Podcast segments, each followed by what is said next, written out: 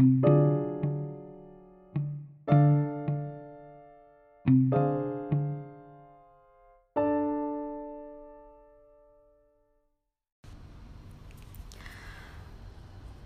semuanya, selamat datang lagi ke episode 3 podcast saya hari ini. Um, Udah berapa hari nggak um, record podcast? Dari jadwal yang seharusnya Karena um, beberapa kesibukan dan juga karena agak kehabisan ide gitu sih. Apa yang mau direkam mengenai um, podcast ini? Soalnya kayaknya semua orang juga udah um, malas dengerin tentang covid kan dan um, kayaknya udah saatnya juga kita uh, ngomongin something else. Dan kayaknya juga dengan ilmu yang benar-benar berkembang banget kayak gini um, banyak hal tentang covid ini ada kayak di luar ranah saya sih jadi um, maybe episode berikutnya kita bakal ngomongin hal lain tapi buat sekarang uh, saya pengen uh, ngangkat topik yang uh, saat ini lagi cukup ngetren yaitu yang namanya terapi plasma konvalesen atau konvalesen plasma therapy. Jadi sebenarnya uh, plasma therapy itu apa sih? Um, ada beberapa berita-berita yang kayak seakan-akan ini miracle cure. Jadi kayak uh, dikasih ini ceritanya langsung sembuh. Terus uh, ada imbauan-imbauan contohnya kayak yang saya dapat beritanya dari gubernur Jawa Timur yang mengajak orang-orang yang sudah pernah kena dan sembuh dari covid untuk mendonorkan plasmanya buat uh, membantu uh, adanya terapi konvalesen plasma ini. Kemudian juga sekarang lagi banyak penelitian-penelitian baik di Indonesia maupun di dunia tentang efektivitas dari uh, konvalesen plasma sendiri. Nah, sekarang uh, saya pengen jelasin sebenarnya apa sih konvalesen plasma ini dan um, gimana cara kerjanya. Kemudian um, siapa aja yang bisa um, ikut dalam program ini dan uh, sejauh ini uh, seberapa efektif sih terapi ini sesuai dengan penelitian yang terakhir. Jadi, uh, oke, okay. terapi konvalesen plasma itu adalah uh, terapi eksperimental yang sekarang lagi dipakai buat uh, COVID-19. Alasannya sebenarnya simpel aja sih karena kita nggak tahu kita sampai sekarang masih belum ada obat lain yang bisa kita pakai buat uh, COVID. Nah, terapi konvalesen plasma ini uh, sebenarnya konsepnya bisa dipakai buat infectious disease apa pun gak cuman covid selama infectious disease itu menghasilkan uh, respon imun dan menghasilkan antibody. Jadi intinya um, seperti yang kayak sudah saya jelasin di beberapa podcast sebelumnya antibody itu uh, dihasilkan oleh tubuh untuk melawan infeksi. Jadi mereka itu uh, protein-protein tertentu yang dihasilkan oleh sel-sel imun kita, uh, specifically sel B dan sel plasma untuk uh, membantu melawan virus. Jadi cara kerjanya macam-macam. Ada yang bisa berikatan sama kuman, terus kayak manggil teman-temannya buat makan kumannya itu. Kemudian ada yang bisa menghasilkan respon radang, macam-macam lah. Tapi intinya antibody ini punya uh, fungsi anti infeksi. Nah, um, konvalesen plasma terapi adalah uh, semacam vaksin pasif. Kalau mau gampangnya, kalau vaksin aktif itu kan istilahnya kayak vaksin, vaksin yang normal itu disuntikan ke orang supaya orang tersebut bisa terangsang antibody uh, sistem imunnya untuk melawan infeksi beneran di masa yang akan datang. Jadi orangnya nggak bakal sakit kan kalau konvalesen plasma terapi ini mirip dengan vaksin uh, istilahnya kayak vaksin pasif. Jadi bukan sistem imun orang ini yang dirangsang, tapi dia kayak dikasih bantuan dari sistem imun orang lain gitu istilahnya. Jadi orang yang sudah sembuh itu kan uh, pasti menghasilkan respon imun dan menghasilkan antibodi pada saat dia sakit. Nah, setelah dia sembuh, ada beberapa antibodi ini yang masih bertahan beredar di darah gitu. Jadi, e, darah orang yang sudah sembuh ini diambil, antibodi yang ada dalam darahnya itu kemudian nanti di um, suntikan di infus ke orang yang orang lain yang sekarang lagi sakit. Harapannya adalah antibodi pinjaman ini bisa membantu orang yang lagi sakit buat uh, melawan infeksinya sekarang. Kemudian juga harapannya bisa menjaga orang yang lagi sakit untuk mendapatkan dari mendapatkan gejala yang lebih berat karena uh, antibodinya ini diharapkan bisa membantu tubuh orang ini untuk melawan penyakitnya. Jadi um, kayaknya kayak bagus banget gitu kan, tapi ada beberapa kelemahannya uh, antara lain karena ini istilahnya mirip kayak transfusi darah kan. Kita kayak meminjamkan uh, elemen darah dari satu orang ke orang lain. Jadi pasti ada resiko ketidakcocokan jadi harus ada matching antara donor dan resipien dari konvalesen plasma terapi ini. Sedangkan kalau vaksin kan kita nggak perlu pakai uh, acara matching-matching. Soalnya kalau kita perlu mencocokkan seperti ini, otomatis pasti uh, prosesnya akan jadi lebih sulit dan um, lebih terbatas juga kemudian ketersediaannya pasti akan tergantung sama donor. Jadi kalau nggak ada donor nggak mungkin kan kita punya darah, kita punya darah atau uh, istilahnya plasma. Plasma itu bagian darah yang um, isinya uh, tidak mengandung sel-sel darah. Itu uh, kalau nggak ada donor kan kita mau dapat dari mana plasmanya. Jadi tergantung sama ada enggaknya donor yang mau mendonorkan darahnya.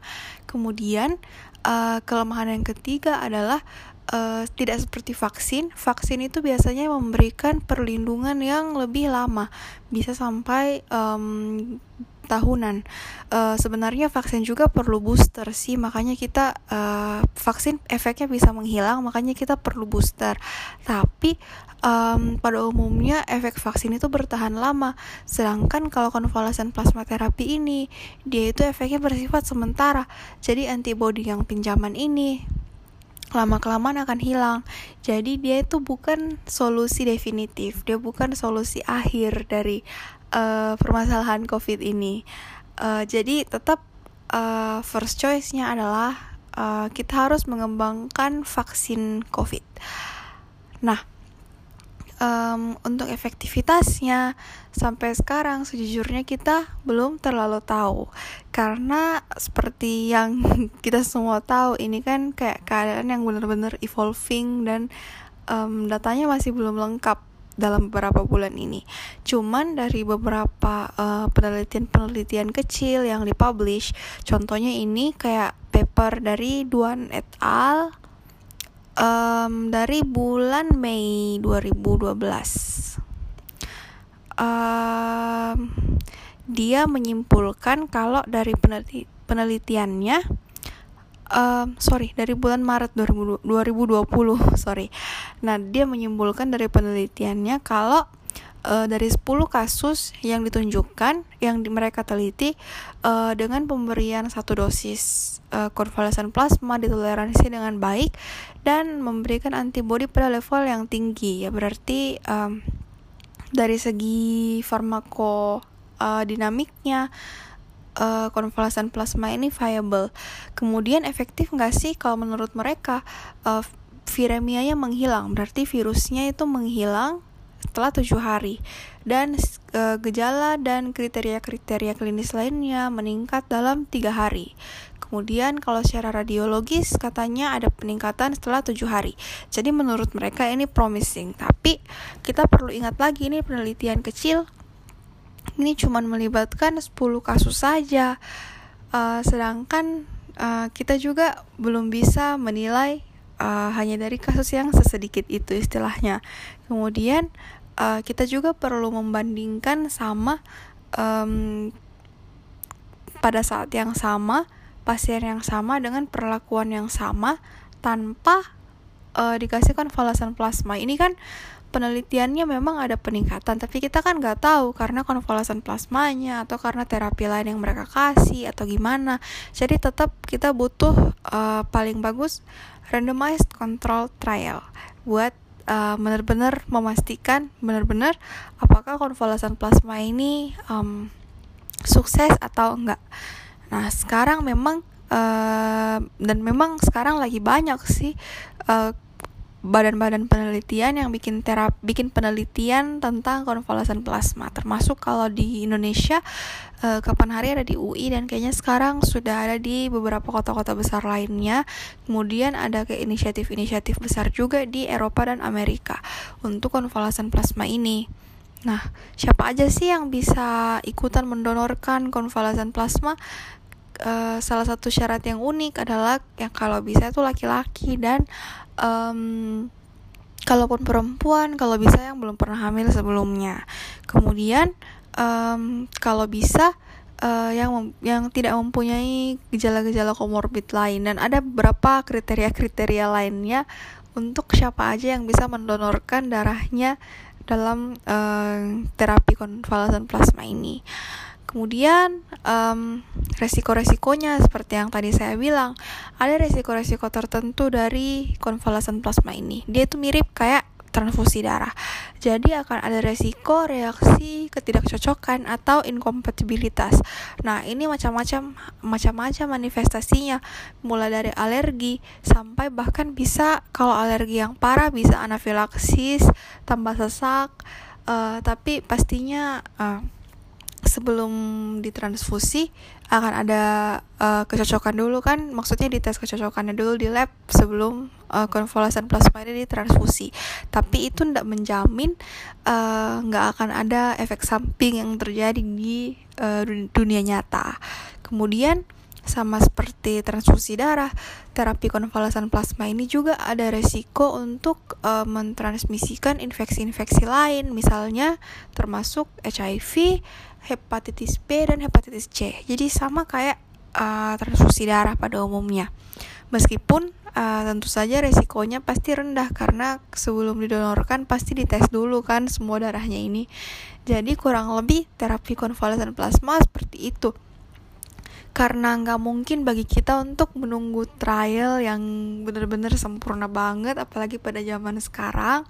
Dan karena uh, situasinya yang cukup urgent, maka um, dapat kita simpulkan sebenarnya uh, untuk sekarang terapi konvalesen plasma ini uh, promising.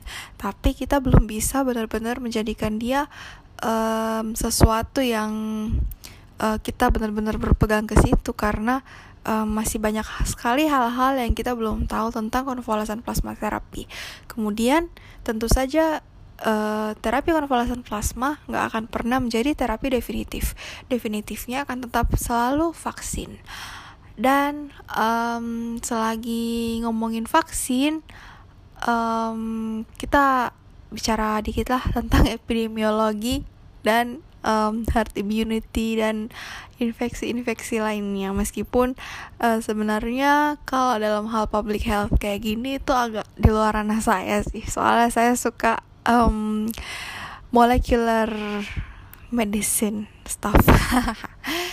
Oke, okay, jadi uh, dalam mencapai herd immunity seperti yang kayaknya kita mau lihat uh, kayaknya diimplementasikan oleh beberapa negara uh, termasuk Indonesia dalam mengimplementasikan yang namanya new normal itu kita butuh 70-an persen uh, masyarakat untuk punya antibody. Nah, ini berdasarkan modeling matematika dan berbagai perhitungan-perhitungan lainnya. Pokoknya kita butuh 70% orang untuk punya antibody dan tidak bisa menularkan infeksi, baru kita bisa bilang ada herd immunity. Masalahnya uh, 70% itu banyak banget dan bahkan di New York pun yang infeksinya di sana itu parah banget nggak sampai 70% orang sudah mempunyai antibody terhadap COVID. Kita belum, kita juga nggak bisa tahu pasti sih karena uh, mungkin aja orang-orang yang kita rasanya nggak sakit ternyata misalnya OTG dan mereka punya antibody tapi dengan mengetahui angka um, kesakitan dan kematian yang sekarang kalau kita mau sampai 70% orang punya punya antibody um, that will be a lot of deaths makanya uh, sampai sekarang dunia medis itu masih um, hesitate masih kayak nggak bener-bener bisa embrace konsep herd immunity. Meskipun juga di sisi lain um, gak banyak pilihan lain sih karena uh, tentu saja banyak aspek-aspek kehidupan lain yang perlu dipertimbangkan dalam hal pandemi ini kan kemudian kenapa sih bisa sampai corona ini nyebarnya gini banget dan kenapa eh, virus-virus lain kayaknya dulu nggak sampai kayak gini. Nah itu salah satu pertanyaan yang sering saya dengar, apalagi kalau orang-orang mau menjustifikasi bahwa corona ini doesn't exist atau corona ini adalah konspirasi elit global. Nah alasannya adalah sebagai pembanding virus-virus lainnya misalnya kayak flu burung atau MERS itu nggak benar-benar menular dari manusia ke manusia. Jadi mereka itu menularnya kalau flu burung dari burung ke manusia atau MERS dari unta ke manusia. Kalaupun dari manusia ke manusia nggak semenular corona.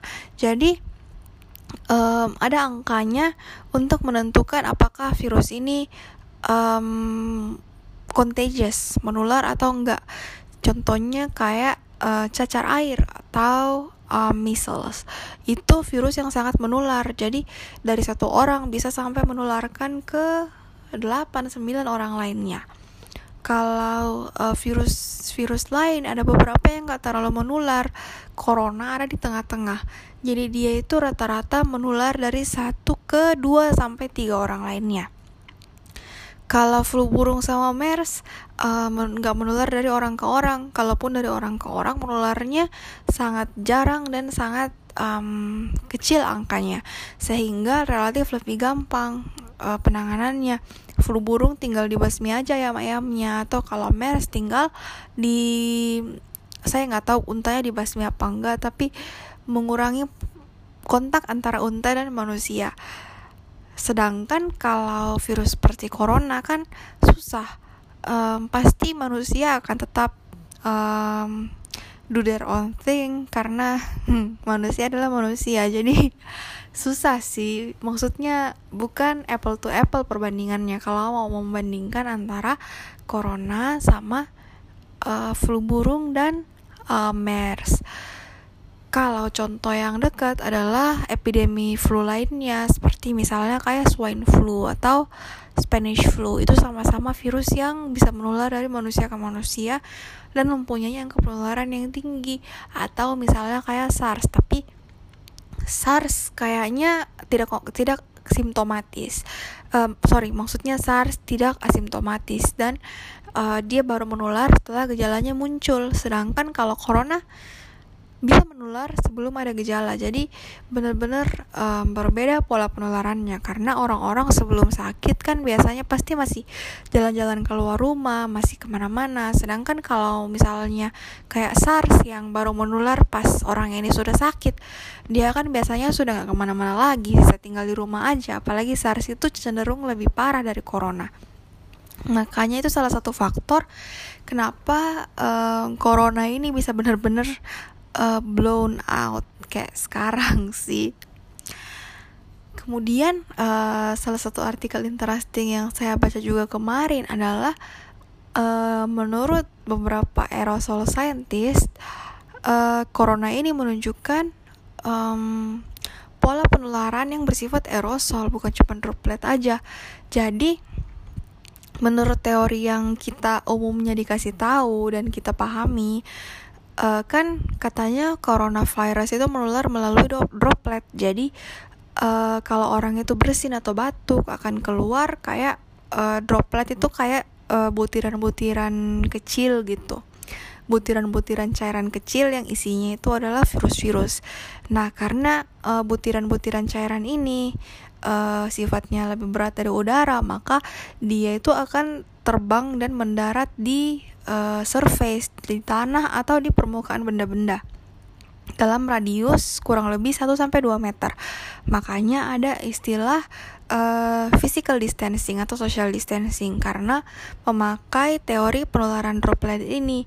Tapi menurut aerosol scientist tersebut dan juga dari pernah saya nonton uh, penjelasan dari epidemi epidemiologi expert dari South Korea penularan virus corona tidak cuman melalui cara droplet saja, tapi juga bisa melalui cara aerosol. Nah, yang teori droplet ini berasal dari studi epidemiologi dari tahun 1930-an jadi udah lama banget sedangkan studi epidemiologi zaman sekarang itu memakai sudah bisa melihat penularan melalui aerosol jadi aerosol itu kayak mirip kayak droplet butiran yang berisi virus tapi dia itu ukurannya lebih kecil. Dan karena dia itu lebih kecil uh, cairan yang ada pada butiran-butiran tersebut jadi cepat menguap. Dan akhirnya akhirnya dia jadi ringan dan uh, bisa terbang-terbang gitu deh. Dan bisa tertiup oleh angin dan udara kayak gitulah. Jadi itu perbedaan antara aerosol dengan droplet. Kalau misalnya kita anggap corona bisa menyebar secara aerosol maka berarti physical distancing aja nggak cukup kita harus pakai masker karena masker bisa mengurangi lah uh, transmisi aerosol selama um, dia tuh ngepas sama hidung dan dipakai dengan cara yang benar. Contoh dari transmisi yang menunjukkan adanya transmisi aerosol ini misalnya kayak corona yang benar-benar menyebar dengan sangat cepat di cruise ship dan di pesawat dan di tempat-tempat lain yang pakai AC sentral. Kan logikanya kalau droplet nggak bisa terbang lewat AC sentral tapi ternyata ada penularan lewat cara seperti itu diduga lewat cara seperti itu di tempat-tempat tersebut sehingga diduga corona ini bisa menular lewat aerosol. Kemudian ada juga um, bukti-bukti lain misalnya kayak ada kasus-kasus di Korea di mana penularan terjadi di ruangan yang tertutup dan orang-orang misalnya menyanyi atau banyak yang ngomong dalam ruangan itu misalnya kayak di gereja atau di tempat ibadah lainnya. Nah di situ sering terjadi kegiatan uh, sering terjadi kejadian kejadian-kejadian super spreader istilahnya atau uh, langsung banyak banget kejadian infeksi pada satu tempat yang sama. Makanya kita semua perlu um, aware dengan metode transmisi ini. Kemungkinan ada transmisi via aerosol. Jadi berarti face shield doang atau kacamata doang gak bakal cukup kita semua harus memakai masker. Even masker kain pun better than nothing.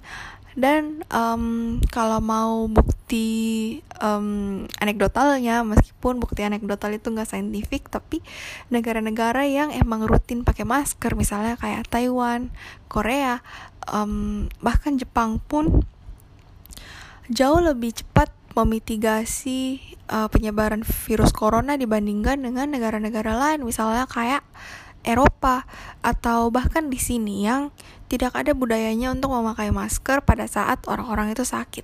Jadi um, pertimbangannya um, buat anyone yang dengar ini entah tenaga kesehatan atau enggak um, memakai masker itu kayaknya sesuatu yang sangat direkomendasikan di saat-saat seperti sekarang. Uh, ya kurang lebih seperti itu sih buat webinar buat um, podcast episode 3 kita hari ini.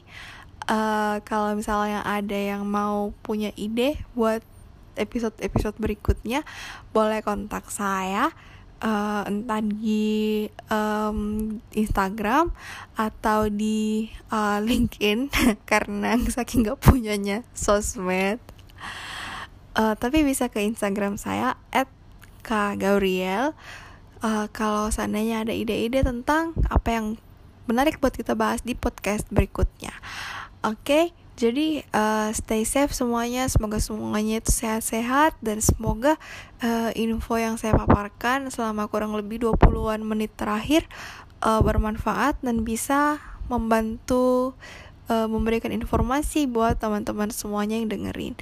Oke, jadi stay safe semuanya dan stay healthy. Bye bye.